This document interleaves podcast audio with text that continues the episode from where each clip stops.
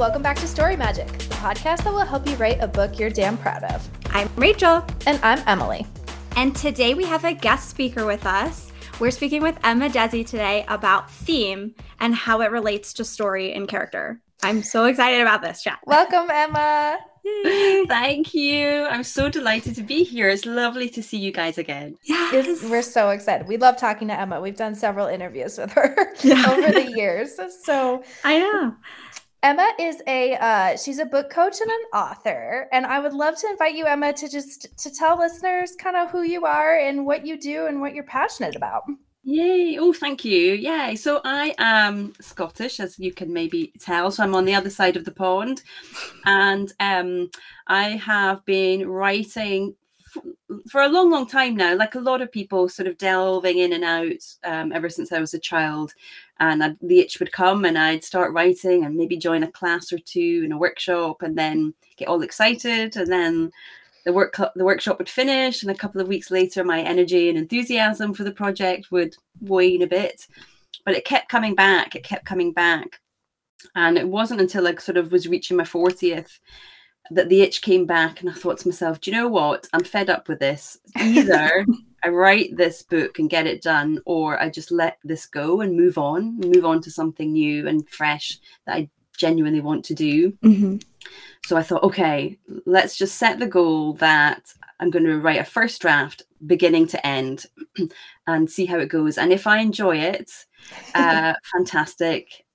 Carry on, revise. If it's horrible, painful, just that not the experience I thought it was going to be, and I never want to do it again, then I never have to do it again. But at mm-hmm. least I will know one way or the other. Yeah. So luckily for me, um, I did enjoy it. It was fun. It was challenging. It took me a long, long time. It took me five years to write that first story. Mm. Um, and I had three preschoolers at the time. So yeah. it really was writing in bits and pieces. Mm-hmm. But one of the wonderful things about what that taught me was that if I do just a little bit, but regularly, then I'll get to the end of the project. Yeah. And it taught me that I do have some longevity because I always saw myself as not really being a finisher.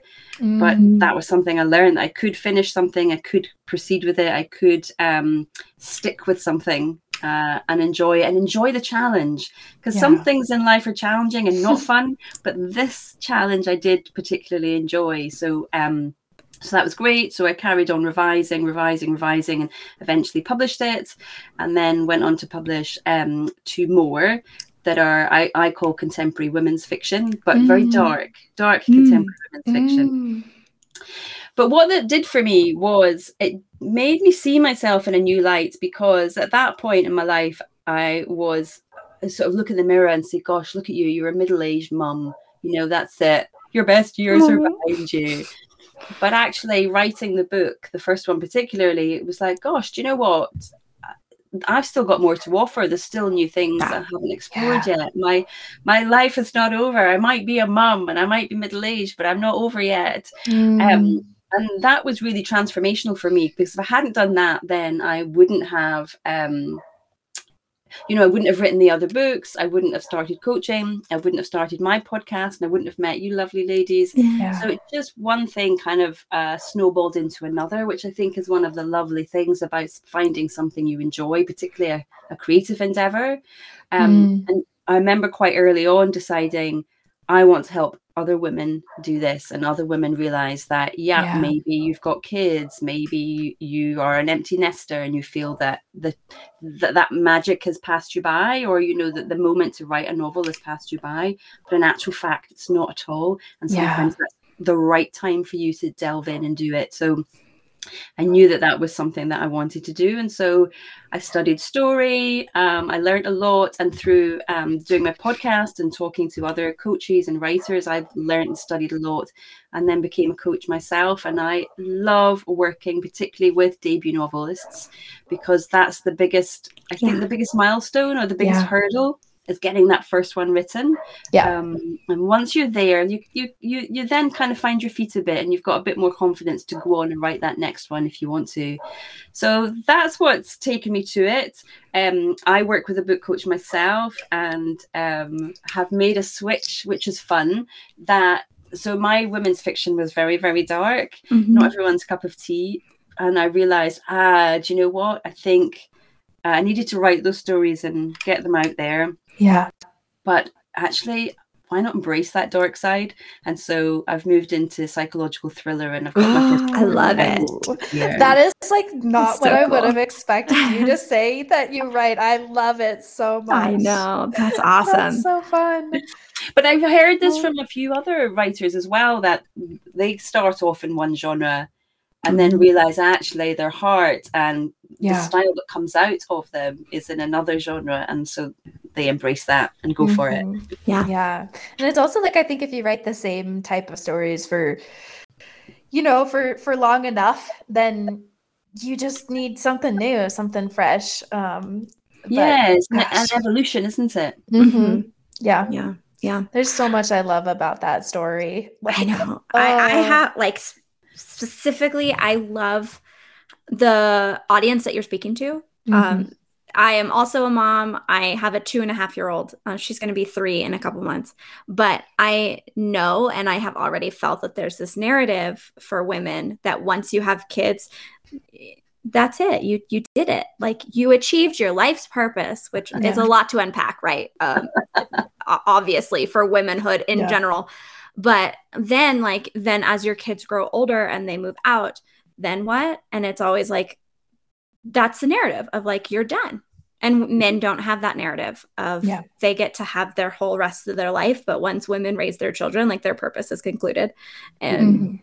whatever. And there's So also I like, this- Oh, sorry, I didn't want to. I was gonna say, I, I love that you're speaking to this group of people that can do whatever they want and that they that they can write books and they can be creative and like life doesn't end at children or after children. Like you are mm-hmm. still a whole complete person that can have hopes and dreams and visions and pursue them with fervor and passion. I love that. Yeah. I love that you're helping and speaking to those people. Yeah, Yeah. it's inspiring to folks who want to have children as well and who fear, right, that that's giving up. like, Yeah. oh no, well, you know, once I have kids, I won't have time to do any of the things. Like the the Mhm. story of starting in the midst of that is just so it's so Yeah. powerful and exciting. Yeah. And I love how you framed it as I'm gonna try this thing and I'm gonna reach the end.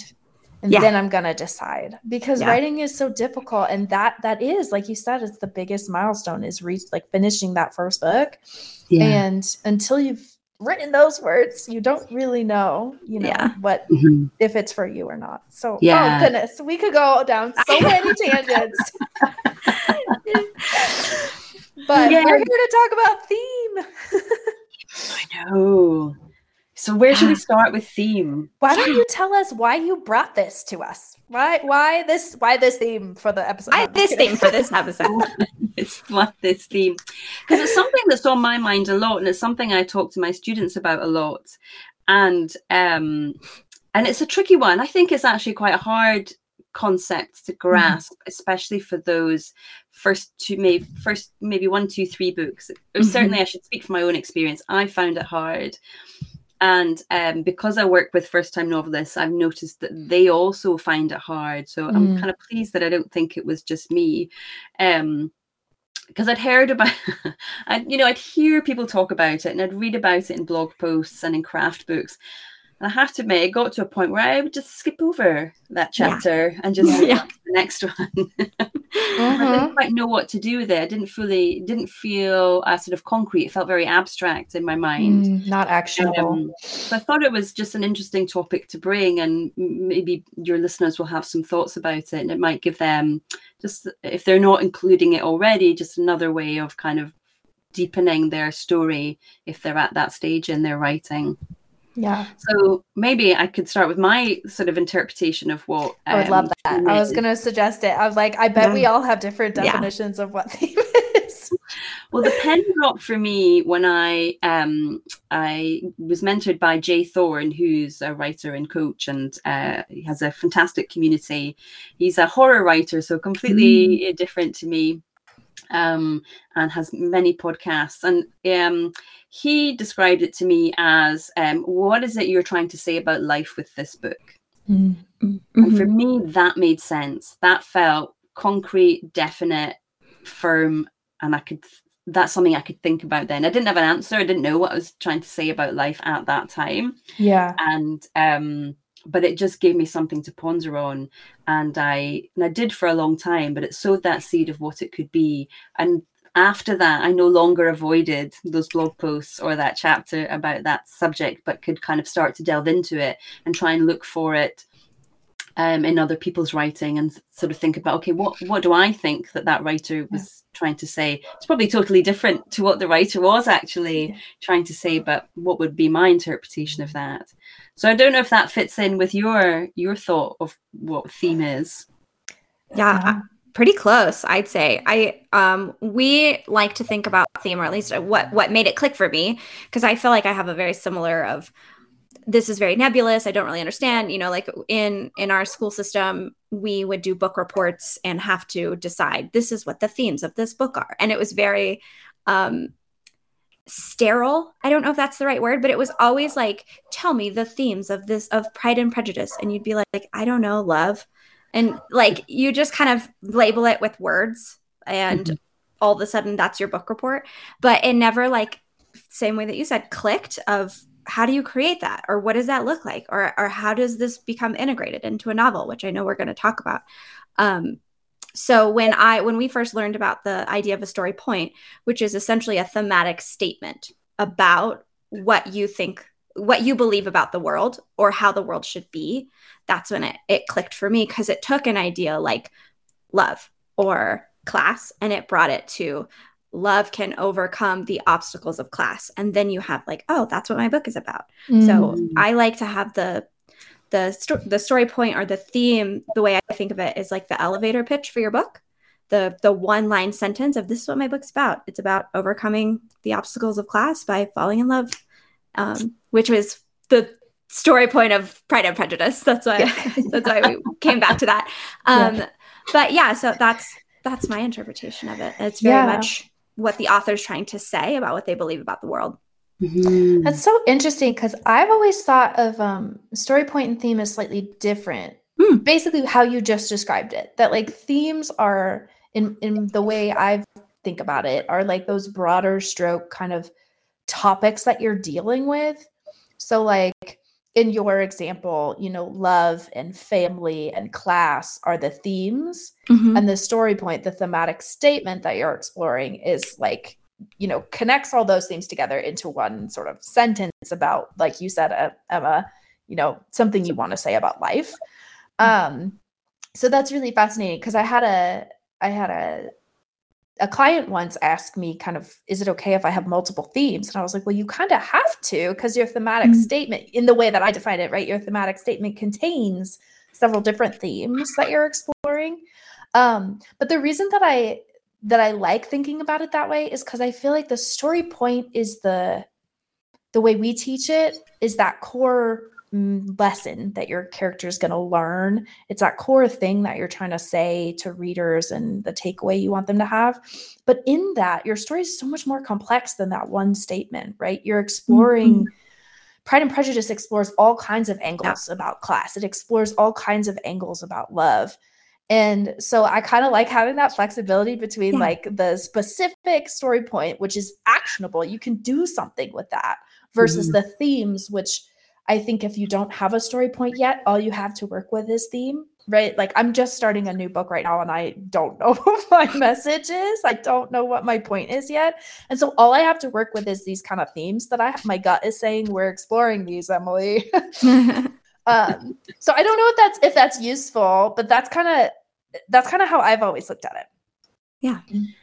That's interesting. Yeah, I hadn't thought about sort of dividing it up in that way and having the story point or the statement, uh, um, and then having the themes as being separate and being multiple of them. I have to this point, you know, up until now, and, and maybe I'll change after our conversation, but I've seen them, yeah, very much as the one thing that it there there is one theme and one statement that that are connected, and they are the driving force for that novel, and yeah. um and, and and it's the protagonist that is driving that forward um but maybe just thinking about it you know maybe if you are writing you know of fire and whatever it's called game of thrones you know when you've got yeah. something as massive as that yeah. and you've got a lot of protagonist characters and they maybe each have their own theme mm. or story point that they're working towards mm-hmm. but certainly for your standard novel, I've kind of thought that they were one and the same. But it's interesting that um, to hear you kind of talk about it as being two yeah. different things. I'll I'll be pondering on that. Yeah. So do I you mean that you have multiple themes um, in a book? So if we stick with Pride and Prejudice and, and mm-hmm. class, so um, if it was multiple, so would the different characters have different themes kind of they'd bring the different themes to it or that that kind of protagonist brings those many different themes to the story do you think i mean i think so the, pride and prejudice is a great example because we have charlotte lucas right? Because charlotte lucas contradicts the story point. She because if the story point is love can overcome the obstacles of class charlotte doesn't she marries for for money for stability for safety right? And so i feel like the way that I would kind of eh, describe that is I feel like Jane Austen is exploring themes of what does love mean, you know, in a world divided by class and what does like those bigger life questions of like how do we navigate love in a world of class and how do we overcome that and the because of like having more the freedom to look at the more abstract pieces of it she can create a character like Charlotte Lucas who is in direct contradiction to that um, to add complexity to the story. So mm. I mm-hmm. guess um, yeah, I can't remember what your direct question was. I've lost it, but but I do think it it allows for some more of that exploration of of what you're trying to say of the intersection maybe between the themes that show up in your story point. Uh-huh, uh-huh. Oh, interesting. Yeah. But I guess then they they all ultimately lead to do they ultimately lead to that story point i think so oh, yeah yeah. Mm-hmm. That, yeah mm-hmm. that would be that would be like the goal is that you have I, I used this metaphor with um, one of the members of our tenacious writing community a couple days ago. I like to think of story point and theme as like a, um, a dance floor where everybody's dancing to the same music, but mm. everybody has a different dance and everybody's feeling different things and they may be like moving their body in different ways but it's all the same music so in that metaphor like the music may be the story point but the individual people may be the themes and the characters that are like moving around the dance floor to that music Oh, I like that. That's a yeah. lovely metaphor. Yeah. Oh, been... I can visualize that. I can visualize yeah. That. Yeah, that's right. really useful. That's it's really like, useful stuck in my head um, from one of the questions that we received in that community. But um, yeah, I think and and for for anybody listening in, we the story point idea is taught by Lisa Cron. I don't think we mentioned that in her book Story Genius. So I wanted to call that out. That's a fantastic book. Go check it out. And then we we like to adopt and adapt that idea to work with our clients. Yeah, I can echo that. I it's on my shelf behind. I yeah, love it. I think I think it's about the best approach to starting a novel that's out there. Yeah. Yeah. Yeah. yeah. Totally. So agree. do you find that you um well, I know that you don't, Emily, because you're still figuring out your story points. But um, what about you, Rachel? Do you find that you have the the story point in your head before you start with theme? Uh, uh, uh, it sometimes for me they they it's it's a little cyclical. So sometimes I'll start with like so I'm writing a fantasy romance right now and I knew I wanted to talk about insecurity and vulnerability and love and failure like perfectionism and um talking about like the the idea of of not being enough. So I knew I had those and I knew I had a story point that I wanted to start with of like um, love is being vulnerable with all your insecurities, something like that. Mm-hmm. Um, and as I wrote the book, and I, I think the themes have stayed really solid because I know that's what I wanted to talk about. But I continued to refine the story point until, I, and I feel I feel I'm still doing that work. Um, I'm in the middle of the 2.5 ish draft um, I'm just about to hit the all is lost moment, which is the structure beat and save the cat, where it's the character's big failures. And I think that is a very important moment to show you what message you're trying to say, because once your characters hit their failure moment, they then have to learn something from it. And what they're learning is your message. So I'm wrapping this into our conversation because I think it's tough to know exactly what it is your characters are learning, exactly what that message yeah. is that you're trying to say until you've put your characters through it. Mm-hmm. Um, so I'm getting to that point, and I think I'll do another revision of my story point after that. But I, it still will contain those themes of love and failure and perfectionism and insecurity and vulnerability and how to to truly fall in love some with someone. Um, you have to you have to bear that. You have to be open about that. You need to share that with mm. them and and find acceptance of that vulnerability. So we'll see where I refine it to. But does that ask, does that answer your question? I think they kind of yeah. go back and forth and they inform one another.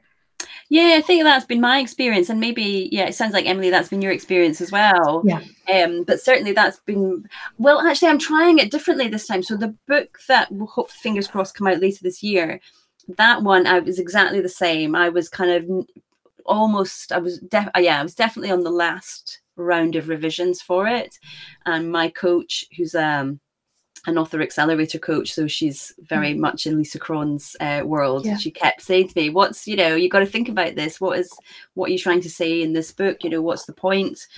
And it's it.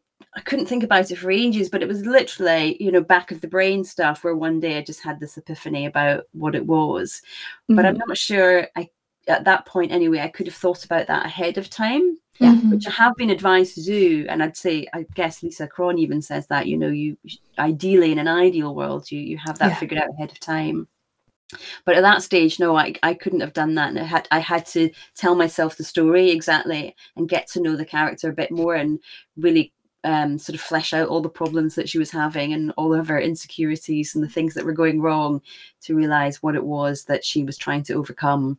Um, but this time I've started a new manuscript, and this time I've I've worked it out ahead of time because I've been following the book. So we'll see yeah. how it pans out and if it stays the same or if yeah. in fact it maybe changes as things revise. I hope not. I know. I hope not, but probably, probably. will. Sorry. yeah, because I feel like when I when I think of it, I think it's really difficult not like I don't know personally, I don't know if it's possible to write a book without having some kind of thematic statement, yeah. even if it's not intentional because you're having characters who are making choices like characters who believe certain things who are making choices based on those beliefs and those beliefs have consequences right? So whatever consequences you give their actions kind of says something about what you believe about life. Mm-hmm. um, and so it might be like really muddied. You might have several of them but i think it's kind of difficult not to have especially if we think of theme in terms overarching stuff like that kind of stuff slips in. Is it a story about family? Is it a story about love? Right? Um, and then kind of what are you showing the reader about that? So i think you know ultimately you're gonna if writers are like ah, i don't have a point and i'm like you know halfway through my book or whatever i haven't thought about this i think that's okay because like your subconscious is trying to say something through your story. And mm-hmm. even if you don't start the book with it like eventually you're gonna get there mm-hmm. um mm-hmm. because you're gonna kind of figure out what your characters what journey of change they're going on and mm-hmm. what they need what they need to learn to change right because it's change comes from our beliefs so i think i guess i guess what i'm trying to say is i don't think you have to have it from the beginning um but i do think it and i also think that it's impossible to have it from the beginning you know what i mean like it's it's mm-hmm. good to have direction but like it you're not going to know exactly what you're trying to say till like rachel said you get to that you know yeah. that ending point where you've said it. Yeah, yeah. Yeah. Yeah, yeah and that's, certainly that's what I, I, encourage my students to do. I seem to i attract pantsers.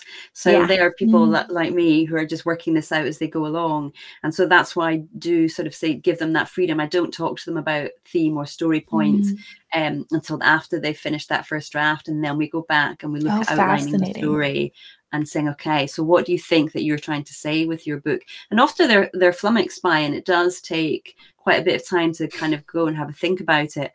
And you know, we can have a co- one coaching call that that's all we talk about is yeah. what is the story about, and trying to wheedle it down to something very very specific to um, that character and that character's life and what's happened to them and what it is that um, that they personally need to overcome Mm. Because the more specific we can be with it, then the more universal it is Yeah. in that Exactly. paradoxical Yeah, way. exactly. Yeah, I'm so glad you brought in process because I was thinking the exact same thing as far because I consider myself on the pantser side of the spectrum, but um, have always really struggled with putting things in place like a story point and a plot before I get writing. Um, and I, I think some of this has to do with how your brain works and how your brain approaches the writing and the, and the idea process and getting things out on the page. Um, and in our in our coaching program, story point is almost the first thing that we do um, for any writer Yeah. but there's there's like a value in knowing what you're aiming for and also very much knowing that you may pivot four or five times throughout the process but if you Mhm. start with um, like th- i'm speaking now from pantser experience but we do this with our with our clients. At least if i know like i'm talking about love and vulnerability and perfectionism. Mhm. that's like something to aim for even if i haven't written that draft and i need to write that draft to like explore what it is i'm actually trying to say about those things. Mhm. um because i i agree. I don't think that you necessarily like need the perfect story point statement or thematic statement before you start writing the book i do think that you're it's going to change um, but there's a reason that we that that's the one of the very first things that we do in our coaching program is because Yeah. you've got to you've got to know or you don't have to because actually the next question i was going to ask you is do you need one do you need a thematic statement but before we get Yeah. to that like um it there's a focus and direction it can give you even if you know if you have a thousand different paths you could take even if you know I, it might be one of these 10 like that at Mhm. least is a focused direction for you to go versus the other 990 that are not right Yeah. But I think it's Um, really fascinating too. Like Emma, you just said that you attract pantsers who are Yeah. working on like their first stories, right? And I feel like Rachel, we attract a lot of people who are who come with stories they've been working on for a long time, whether they finished a draft or not. Yeah. It's something that they have been mulling, right? They've done like that exploratory work. And so we we do like hit hard on the story Yeah. point when we're working with clients because oftentimes there's something in there right that they've already explored that they're trying to say and as i'm working with clients who are starting new stories um, like their second stories with me and we're starting from square one it's a very interesting process because it is very difficult to to figure out what you're trying to say before you even know who your characters are and what you're exploring and like all of Yeah. these other things. So it's it's kind of opened my eyes to i think the usefulness of thinking about theme as something broader as you know well my second book in my series is going to deal with how my character is going to manage you know power right? Now she has power she got power in the first book and now she has to learn how to use it right? That's not mm-hmm. a story point but it's a direction right? It's a themes of power themes of responsibility themes of leadership right and so we Mhm. can start to explore some of that in her you know in characterization and like just exploratory stuff but it is like process is so important and it's and it's important to know like just because a tool exists in a craft book at a certain stage in the journey doesn't mean that that tool Yeah. needs to be used at that point in the journey right like yeah people like Really. and i think new writers can can want that direction and there's nothing wrong with that right when you're coming at something new and you're trying to figure out how to do the thing right Mhm. um having that direction but that that's it's not a rule there are no rules But I Yeah. think what you've said there, both of you actually, I think, you know, I was just thinking about okay, so how would somebody start approaching having a story point or a theme? What would they, how do you even figure what that out is? But I think your description of theme, your definition of theme, I think that is a great way to start. So if someone Mm. is contemplating a story or is stuck halfway through a story and doesn't know what's going to happen next, then being thinking about what those bigger themes are might just help unstick the writer and help them them move on and then Yeah. as they finish then kind of narrow it down and get more specific but it's it does feel um I, just do remember and to a degree i suppose i still do it does feel a little bit scary maybe about trying to or you feel or i certainly felt oh am i am i being a professional writer here? Am i being a proper writer if i don't have this? Yeah but Yeah. um uh but I, I think you can still write a book. Well and maybe this is i'm preempting your question but i still think you can write a, a manuscript anyway without it but yeah. it adds something to a Yeah. story if you have that i think Yeah. Well, let, I mean, let's talk about that because we've kind of touched on do you need one? And I think we've gotten to the place of Um, it's very helpful if you do. You don't Mm. always need one to begin with. I think I think we're maybe all on the same page that it's very great to have one end book, right? Like Yeah. we're aiming towards that. But Emma, what does a theme do for you? What does it add to your story? It gives my character a focus as well and i think what it's done for me is it's taken me beyond the plot line. So if i think about those first Mm. few books that i wrote i was very very concerned at that time that i had to have a good plot i had to have an exciting plot it needed to be twisty and there needed to be surprises and i was very sort of concerned with that. And i'd say the character took a very much a secondary uh, sort of role in my hierarchy of what was important. Yeah. And that was fine, and it served me well at that time, at that that stage I was at at my writing. Um, but I think now what it it gives me more enjoyment. I think again it is a bigger challenge for me now to add in that theme, but also because I'm making sure that there's some kind of reference to it in every scene with with that protagonist character, then it's helping giving them a a drive and a momentum forward. And if if they're kind of reflecting, if that character is reflecting on where they were and what they're trying to fight against, it then helps them make a decision about what they're going to do next Mhm. um and so so in a weird kind of way um they're making the they they're writing the next chapter in their their book in some ways because depending on what's gone before and their experiences before they're going to um their the what they decide to do next will be based upon that. So you know if we think about our pride and prejudice um example if if um elizabeth hadn't overheard darcy saying those mean things at the ball then she might have been more agreeable to him. But because she's got that experience now there's no way that she's going to have anything to do with him it doesn't matter that he's the richest guy around. And he happens to be very handsome and just ticks every box. He's been horrible about her family and her particularly. So that changes everything. But if she hadn't overheard that and didn't know he'd said that then i'm sure she would have been much more keen to get to know him earlier on in the Mhm. story and then we wouldn't have had such a fabulous story. So i think that's what it's given for me. It's just helped help me um exca- excavate a character a bit more and find them more interesting it's helped me to um, drive their story forward. But I think Mhm. also as just as a writer for my own personal challenge, I've found that the next level of me getting better and and being new more nuanced with emotion. Because Mhm. of course it's all very well to think it, but then it's got to be put on the page. Mhm. And I would find myself getting quite frustrated with my coach when she said, Yeah, but what's she feeling here? You know, what's really going on in her mind here? And it's like, Yeah. I don't know. the why question. yeah. Why? Why is it like this? Why does she feel this way? Our clients hate that too. So then I'll go in a huff and we'll finish the call and then I'll go away and I'll stump about and be cross about it. But when I next come back to look at it, I'm like, oh, okay, now I know. Now because Yeah. I've thought about it and I've gone away and I can come back. And then I'm all smiles again when we have our next call. I love it. Oh my god. So we we talk about the idea of plot and character being very intertwined, where your plot is has to do with your character's journey, and your character's journey is what influences the plot. But I think theme is what interconnects them. The, the themes of the story, the story point, the thematic statement is what ties those two things together. What do you think about that? Yeah, I think you're absolutely right. Absolutely right. Um, because we can have uh when we start a story, even as pantsers, we've usually got an idea of what's going to happen and where we want it to go, even if it's just the beginning, middle, and end. But Mhm. sometimes when we delve into the thematic statement, the point, the theme, and that starts to influence the direction of the story, we may find that in fact our original idea there was nothing wrong with it but it's now no longer fitting with that character and what they need and what they want in that story.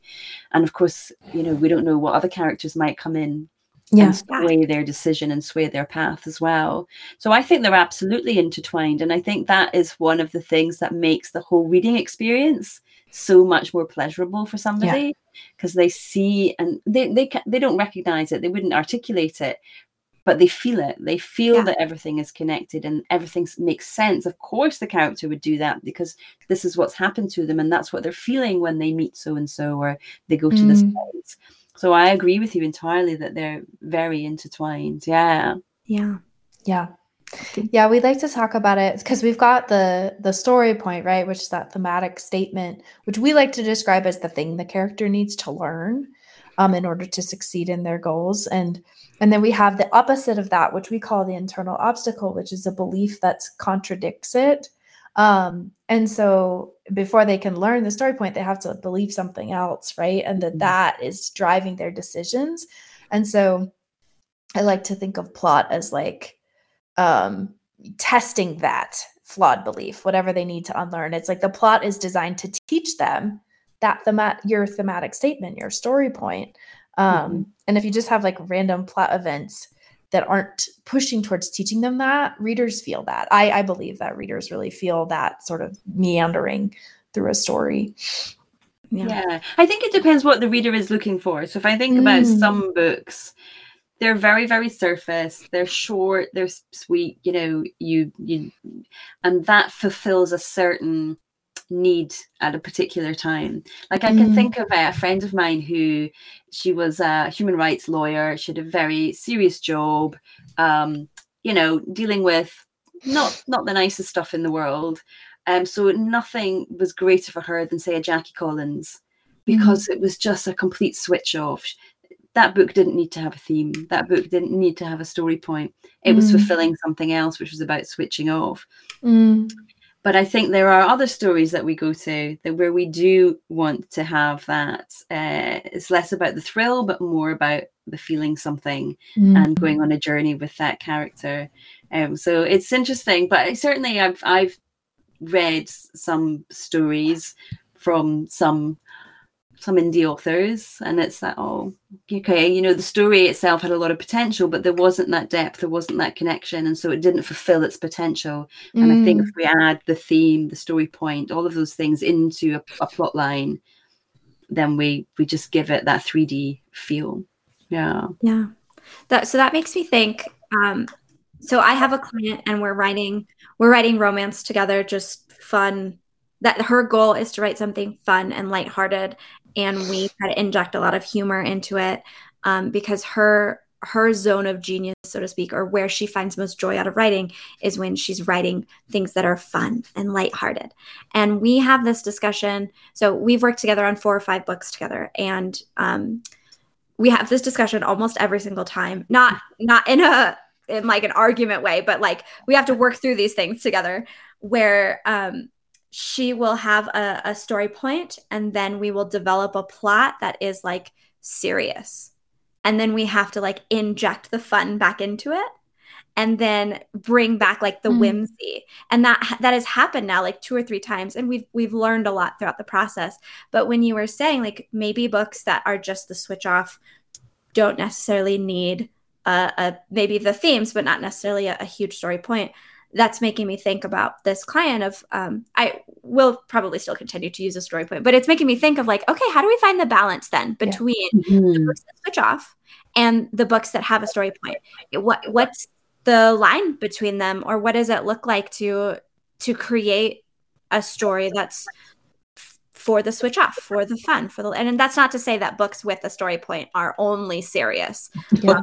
it's like that's not my that's not my point um, but yeah anyway it's it's making me want to ask you like what where do you find that line or, or how do you know what it is that you want to write or what what's what's the switch So I think you can have that balance. I do. I think there's um a lot of you know uh, funny books out there that still have a story point that still are trying to say something that their protagonist is still on a journey learning something and sometimes and i have spoken to other authors about this particularly more experienced authors Mm. who um are doing very well and they've maybe got you know 20 30 books out and they're like yeah yeah i know i should have a story point but i don't give it much thought now and my theory on that is um it's because it's now embodied in them yeah Yeah. they're so Yeah. practiced that they don't need to give it the same depth of thought that uh, newer writers need to do including myself Um, but I still think, you know, thrillers, romance novels, they still need to have something that's driving the story forward. Mm. But I think it also comes down to the writer and kudos to your student who is working with you in this way and who who wants to write a good quality story who Mm-hmm. wants to write something that's worthwhile not just to be sort of thrown away at the end. Um, and so it depends on the writer as well. Do they want to deepen their craft? Do they want to get better at what they do or are they happy just to throw something out that is on the surface fine? Yeah.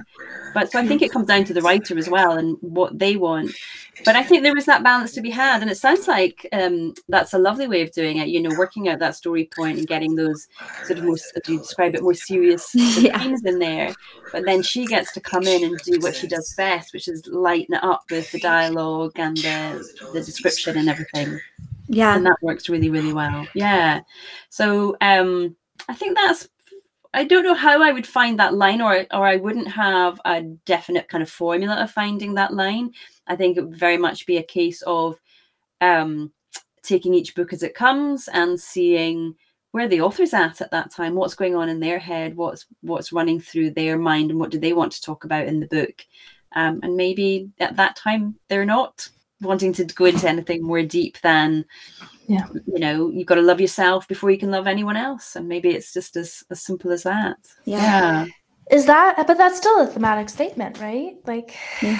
yeah but it's not a you know it's not a it's not a kind of it's not hugely profound mm, you know it's one that's fairly we all recognize it's not one that perhaps needs a whole lot of thought put into um but it's still something we can all recognize and we can Yeah. all understand and it does have that universality about it mhm. um but she's Yeah, not having I- I was just thinking about because I want to ask you the question. This question, I still want to pose this question to you of like for those books that don't, you know, where it's not necessarily that they don't necessarily have that thematic statement. Kind of what makes them cohesive and drives them forward? Because I'm thinking, and then my brain went to thinking about romance and how pretty much I would almost argue that inherently at the center of romance is each character has to kind of learn something or let something go before they can come together Before they can love. Yeah. and i feel like that's where the thematic statement would lie so i'm just curious like for Mhm. those you know for those turn off books for um you know how do you see the success of those stories in terms of what is it that's keeping them kind of cohesive cohesive and driving them forward Mm, yeah, good question. So the, I'm thinking of the books that I've read where it didn't for me come together, and the plot line was fine. You know, they had that cause and effect trajectory, that thing going Mhm. on. Um, but I just felt there wasn't anything at stake for the character, and that Mm. wasn't set up at the beginning. You know, uh, I'm thinking of the sort of um, women's fiction ones and a few romance ones, and it just felt like, well, that's lovely. They're going to get together, and that's going to be really lovely. But what am I going to take away from that as the reader? What am I, Yeah. what's keeping me on the edge of my seat? I don't know what's at stake for this person at the beginning of the story, and Mm, why they need to keep away from that person or resist the change that they need to go through in order to um, accomplish something or learn something about themselves or change their life situation. And I think for me, that was the turn off. And that's where I kind of, I didn't finish those books because I kind of thought, oh, well, I know this is all going to turn out nice. And I, I'm not feeling for that character. I'm not rooting for her because it, um, because I can kind of see where it's going and it's smooth you know they've done definitely done that work like i like probably like me in those beginning days Yeah. i've got my plot line and it's all working smoothly and one thing leads to another to another but i'm not really connecting it with what's driving the internal of that character Mm. and why it's so important to them and so i think for me that is the the thema- the thematic statement or the point the Yeah. theme that's where that feeds into your character because and we understand why it's so important to them that they mm, they resist the change or that they resist Darcy um or whatever it might be. Does that make sense? It totally makes Yeah. sense. It's almost like those they're like those books are saying something just because you know something has to shift towards the end in order for the characters to end up together or whatever. But uh, it's a matter of how deep is it? How much have you thought about integrating it into the rest of the story and all of that? And so it's kind of I like this distinction of like how deep do you go, right? Like Mhm. how how much do you weave it in, um, and how much do you do you want to bring it to the forefront? um, Mhm. of the story. That's, Mhm. Yeah, I like that. There's a, a new genre that's kind of emerging right now called cozy fiction. have You heard of it before? Familiar So, with uh, it? So di- different from cozy crime, or Yeah, different from cozy. It it's not crime. It's just kind of like well, here's here's the thing: is it it's low stakes. That's Mm. hallmark basically of this emerging genre and people call it different thing. I've also seen it called low stakes fiction but that's really what it is and one of the major books in it that i have on my libby right now and i have been waiting forever to get it and i just got it is legends and lattes um, by travis baldree. Um, and it's a fantasy but it's a it's literally the title is literally Legends and Lattes, a novel of high fantasy and low stakes. And it's supposed to be just enjoy it. You don't have to worry that your characters are going to die. You don't have to worry that they're like again that they're fighting against this really big thing. It's literally just to like have fun and you know settle into your little book nook and enjoy it. Um, and I've I've seen this come out a lot, and I, I think a lot of it has to do with the nature of our world right now, where people want to enjoy something that's low stakes that doesn't feel like the world's going to fall apart if your characters don't get what this wants. But that's Yeah. it reminded me of this that those books are this book is hugely successful legends and Wow. lattes I um, might have to read it. Just I've not heard of this. You know, the, Yeah. the of this new genre. That's really interesting. I hope people are reading those alongside though other stories Yeah. that do say something about the world and do Yeah. help the reader see life from a different perspective. yeah yeah i agree i think i think i've i personally have had so much pers- like learning journey and personal growth from reading about the experiences of other people and shifting my own worldview because i've been enlightened and i'm able to Mm-hmm. empathize with other groups of people that are that don't look like me or don't believe the same thing that i do Mhm. um, so I, I agree i think people Yeah. should be well read in those books and then this is um, the client that i was speaking about um, this is what we were aiming for of something Yeah. that's low stakes that's fun that still is speaking to something but necessarily is, isn't like everybody's gonna die Yeah. if you don't figure it out I love Yeah. that. Just oh, go ahead, Emma. No, I was just saying, I'm going to look out for for this new Yeah. uh, this new uh, genre. Ooh. I've seen it. I've seen that book everywhere, but I haven't picked it up yet. i finally have Um, it i'm just gonna i'm probably just gonna buy it on kindle i've been waiting on libby but finally have it it. now But it's it's it's interesting though because I think it's it brings into I'm just really glad that we kind of got to this point of talking about the purpose of stories because I think that there are like different types of stories have different purposes, right? And so there are stories that are meant to really teach us something and really make us or really make us feel something or you know take us through an emotional journey, right? Like but then there are also stories that are designed to be comfort right? Mhm. and that there's nothing wrong with that. Um whenever anybody says like uh, something is low stakes i always think of downton abbey because when i i was going i was climbing out of really deep burnout when the first time the show i had i missed the boat by like a long long shot and so it was finished by the time i got to it and so i just binged the whole thing and my husband like in the middle of the workday uh, because I just was really trying to recover. And my husband, every time he came up, would just look at the TV because you know something would be happening. Oh no, he dropped the dish. Oh no, the queen is coming, right? Like, and it just was like the stakes are so high, and they were not. But there was something so comforting in that, right? Because you knew, I mean, for the most part, that everybody, you know, that it wouldn't be. that everyone's gonna be okay I, I was about to say that. I was like, no, lots of people die. But like, but you know what I mean? Like, and then and then later on, when I had another really low energy period of time where I, I just didn't have the emotional capacity to like, you know, carry heavy stuff, I read every single Bridgerton novel, which I would argue each of those books, each of those books have their own message. But it's I was not there for the message. Like they they were cohesive they had story points the characters had to learn something like very specific but that's not why i was there and that it, it wasn't like those themes were very deep they Mhm. were trying to change my life you know anything like that and so i think those types of books and stories and tv shows are necessary we need those. We need comfort. That's how we got through covid let's be real. Yeah. So so i just want to kind of call out that like theme is important and it can make your story you know more cohesive to have that story point um even if it's a light bridgerton novel or light fantasy romance. Yeah. Um it's just as valid and important that you get your stories out in the world. You don't have to, you know, change everybody's lives. Do you know yeah. that you just said that it brought you out of burnout and that like changed your life because yeah. you are an entirely different person than you yeah. were in that phase of your life. So it did it did. Mm-hmm. It did. Even if like I mean, I don't know that I would ever set out to write a book that probably because I don't know that I could feel like I'm able to fully tackle that topic, but that that is a is a the idea of like i'm going to write this book to provide comfort for somebody to provide yeah. lighthearted fun that maybe is going to give them a light in what feels really dark yeah eh, beautiful beautiful i'm so behind that and mm-hmm, it did yeah. it changed your life in a very mm-hmm. positive yeah that's way. a good point that's a good yeah. point yeah. i wish i could do that i would love to be able to do that and i tried Me it. too. I've tried to write uplit you know something light and frothy and within chapter two, I've taken, I've gone down a dark alley. right. And I was just like, give it up, yeah. so dark. You're not meant to write light.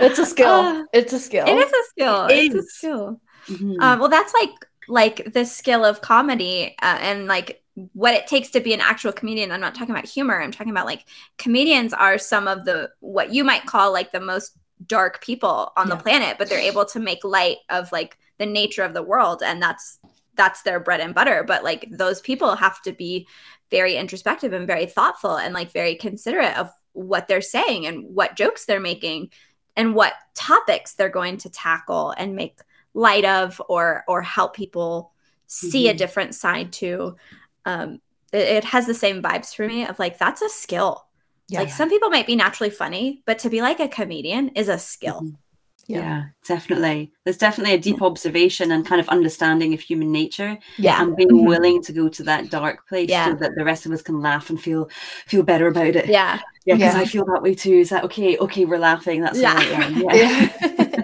yeah.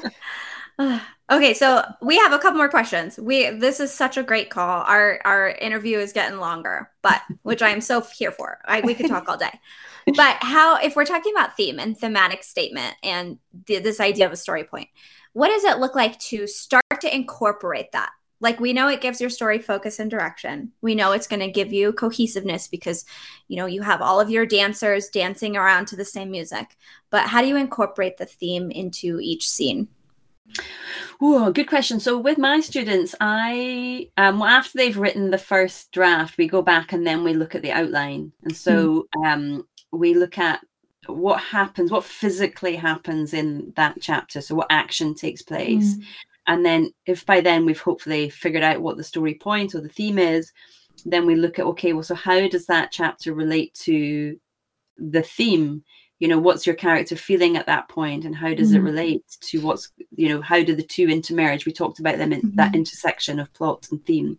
So, we do that in the a sort of outlining. It's really simple document pretty much bullet points um, trying to make that connection and this will change over time um, i think students get really nervous to write it down in case that's yeah means it's in stone and i've got yeah. one student who she writes it in her notebook first mm. and then she'll when she's ready and she's happy with that then she'll put it on the document but yeah i want i want to, people to understand that that's it's a working document and it will mm-hmm. change and um, and move as it as you go.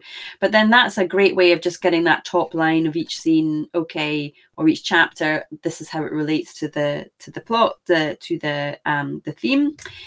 But then within the manuscript itself, I kind of those sort of big decision moments when my character is kind of having a deep thought about something it's usually it's always in the internal dialogue mm. that i put it into um that when they're thinking about something okay so and they're not thinking oh so how does this relate to i have to love myself before i can love anybody else but it's yeah. more about okay um, what's gone before what have they learned before and what have they learned from their life experiences okay i did that last time um, i know i should do something different but i'm too scared to perhaps and so they make the same mistake again before they're kind of learning to change things but if if we see that internal dialogue and on the page, then the reader can kind of go along with it and understand, yeah. okay, this is why this character is making another bad decision. Mm. Um, but I, I don't agree with the decision they're making, perhaps, but I can see why they would make it because they've gone through this past experience and they're explaining to me on the page mm. why they're making this current decision. And then little by little they begin to like those breadcrumbs they begin to see okay do you know what? I've done this made this decision twice in the past. It's not served me. I need to try and do something else. And then they make a different decision based on what's gone before. And mm. again this is all internal dialogue that we see on the page. It's written on the page um, and then we get to see okay well what's a different outcome now? Because they've made a different choice. And then they the character gets to reflect haha i made a different choice and it's worked out better. Yay i must remember to do that again in the future. And so little by little by little we see how that character progresses until we get to that all is lost moment where they may have taken a step back and made some of their bad decisions that they would have made in the past and they've because res- res- we we do that as humans don't we? We when things get tough we fall back on what's familiar. Yeah. it feels easier rather than having to be strong all the time and do something new and kind of push down our fears. Yeah. Then we get to that all lost all is lost moment and that's when they my characters has to decide okay i either give up and just let whatever's going to happen happen or i realize that actually i do love myself and um, now that I know I love myself, I can be more open to loving somebody else. And so they get vulnerable with themselves, which allows them to get vulnerable with the other person. And so, mm-hmm. yay, they've learned that that story point by the end. But for me, it's very, very much about putting all of that internal dialogue on that page. And I think this is something, I don't know if you've had this feedback from people saying, "Oh well, if I if I put all of that, if I write all of that down, I'm I'm really doing a disservice to my reader because mm. they'll understand. You know, they've seen it in the action and then the conversation. They'll know why my character is doing it. And I kind of say to people, well, you particularly in early drafts, you, you sort of want to treat your reader, yeah, like they're a bit stupid because um, that's what helps you get it down on the page. Yeah. Yes. Mm-hmm. And we have to try and remember that our reader can't read the mind of your character. You have to tell them what your character is thinking so they understand why your character is doing what they do and saying what they're saying. Mm. Um, but it's a, it's a tricky one, and you do feel like you're dumbing down and treating them a bit silly, like they're idiots at first. But but it's not. You're just giving them the information they need. Yeah, yeah. We have lots of big feelings about that topic. uh, yeah, but yes, we we have we work through the exact same questions and kind of sticking points with both our clients and with the members of our tenacious writing community, and we've done. Um, we consider internal processing or internal dialogue as part of the show don't tell question where um, so you just mentioned telling your reader what the character's thinking. And we feel like so we talk about as you're showing the reader why they're making decisions um, so the only way that your reader is going to know why they're making the decisions that they're making and why they feel the way that they feel is through showing them their internal thoughts and yeah. processing of the events they're experiencing. Um, and ver- with every client that I work with, especially in early drafts, I encourage them to go over to like overwrite it um, and we I we always talk about it. You know, every single person of like, well, how do I know how much is too much? And I'm like, right now, you're not asking how much is too much right? Now you you need to know. You have to get it on there and you can always pare back in mm-hmm. revisions once you have a very tight idea of what they think and believe because i think that ties very strongly to our conversation earlier if you don't quite know your story point yet. So you mm-hmm. don't quite know where the final version of that is going to end up. And so is that character's flawed beliefs are those characters flawed beliefs exactly what you need them to be yet? And for me, my process is exploring that through what they think um, and the way that my characters are going to show up on the page. Mm-hmm. Then I can narrow in what their actual flawed belief is, and then that helps me narrow in what the story point is and like what those themes are. So it's it's mm-hmm. so important to me yeah. to have all those thoughts there. Um, and mm-hmm. I I do get pushback from some people of like, but you you are treating your reader like they're they're silly or they're a little bit stupid or I want I've heard too I want it to be open to interpretation. I want mm. my reader to be able to interpret like they can think for themselves. That's a big one that I've heard before. My reader can think for themselves. And I'm like, but but but can they? Number one, um, and number two, like, are you getting the reader to feel what you want them to feel? If you aren't showing them what the character is yeah. feeling, I don't think that's as effective. Yeah, mm-hmm. and you're mm-hmm. asking the reader to do work, a lot of work.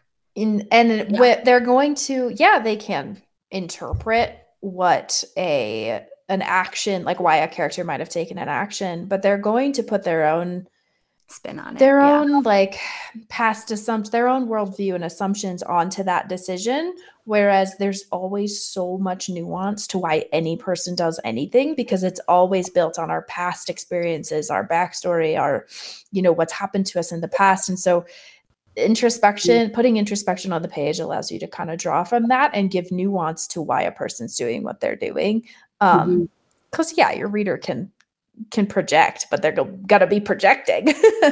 Yeah that's such a good point. They will they'll be projecting from their own life point of view yeah. and then won't understand why your character then makes the decisions. They and then get confused and frustrated yeah. and you risk them switch, cl- closing the book then i guess. Absolutely. Yeah. But you know rachel just as you were talking i was thinking it's almost like um it's almost like we're journaling on behalf of yeah. the character and i'm certainly one of those people if i don't know what i think until either i say it out loud or i've written it down yeah and it's i kind of was thinking about that or maybe it's like that that's what we're doing for our characters we're giving with that internal thought we're giving them the opportunity to journal yeah. yeah i know i know emily you you've done this more frequently than I have, but you have a whole exercise that you do with your yeah. clients to have them journal from a character's mm-hmm. perspective. Yeah, when when it's when you're having trouble tapping into that scene, I think it can be helpful to just interview the character, not as if you're going to put that on the page, but to just sort of sit with them and ask them, okay, what's going on? Like, what are you thinking and feeling about what's going on in this scene?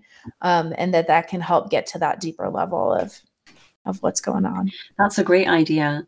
I think I'm going to incorporate incorporate that with someone I can think of right now. Nice, we should. I love it. oh my goodness, this has been amazing. I do not want to eat up your whole day. Emma. I know. so can you can you tell us because you are just amazing, and I know folks are going to want to find um, more about you. So can you tell us about what you've got going on, what your general services are?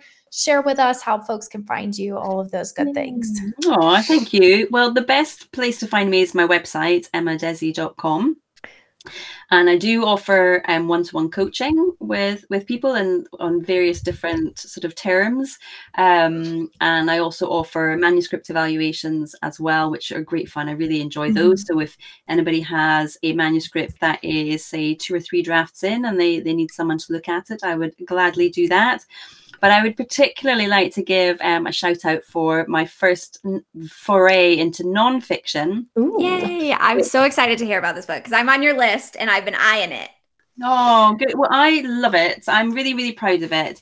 Um, it's uh, it's an anthology and the exciting bit about that for me was being able to reach out to people i knew who I knew would just do a really good job on the different topics that i wanted to incorporate in the book um, and it's myself and my friend grace salmon we were kind of pulling this thing together um, so if anybody is curious about book coaching and what that involves there's a whole chapter in here about where it comes oh, wow. from why it exists and how it can help you but we've got a really lovely mix of things so we've got um, what you would expect, you know, story structure, point of view, that kind of thing. But we've got some chapters I think are really beneficial um, to novelists, and so we've got some re- a research chapter, which is great. It's particularly good because it's so practical. Mm-hmm. Um, she tells you how to search for things. Um, so the example that she gives in the book is, you know, if you're writing a western and it's set in Dallas and you're searching Dallas Cowboys, but you don't want the football team. Mm. She sort of shows you exactly how you can eliminate those results from uh, from your research. We've got a chapter on grammar and punctuation, mm. which is mm. wonderful because we don't need a whole book on it. We just need a chapter to tell us what we know. Um, and one of my favorite chapters is um, about show and tell. Love it. Yes. Incorporate both those, which, uh, just blew my mind when um, mm-hmm, I talked so to her about this. So that has come out. It's called Launchpad: The Countdown to Writing Your Book. Um, I love it's it. part of the series. And the second book is out as well, and it's Launchpad: The Countdown to Publishing Your Book. So Ooh. that's fabulous in exploring the different ways that you can um, find an agent, find a publisher, looks at self publishing, looks at traditional publishing, and looks at hybrid publishing. It's a really, really good chapter on just kind of clarifying what hybrid is. Because a lot of people think, oh, it's just vanity um, or it's a scam. And that's not necessarily true. So, really, really useful chapter. Um, and a final great chapter also about royalties and the business mm-hmm. side of it and just understanding how royalties are worked out when you can expect to get them and that kind of thing. So um, I'm thrilled to bits about it. Uh, and so I would encourage anybody to go out, if whether you're a new writer or you're just looking for a bit of mojo, uh, you know, rejuvenation, then it will give you what you need. And the best thing about it is that at the end of each chapter, there's a top 10 countdown. Oh, where each contributor, these are the top 10 things that they think are most important for the reader to go ahead and implement so that you're taking Ooh. what you're learning in the chapter, you're implementing it, and therefore you get to embody it. And the next time you get to your writing desk, you're you're already a, an improved writer. Love it. We're gonna put all those links. Amazing. Yeah, we're going to put all those links in the show notes to your website and to both Launchpad books. So if you're interested, check them out in this in the show notes. Yeah. Can't wait to get my hands on them too. That's awesome. Yay. Oh, thank, thank, you, ladies. So it's been so lovely. It this has, has been amazing. It's really amazing. awesome. Alrighty. If you want to build a successful, fulfilling, and sustainable writing life that works for you, you've got to get on our email list. Sign up now to get our free email course, The Magic of Character Arcs. After seven days of email magic, you'll have the power to keep your readers flipping pages all through the night. Links in the show notes. We'll see you there. Thanks, Bye. everyone. Thank you.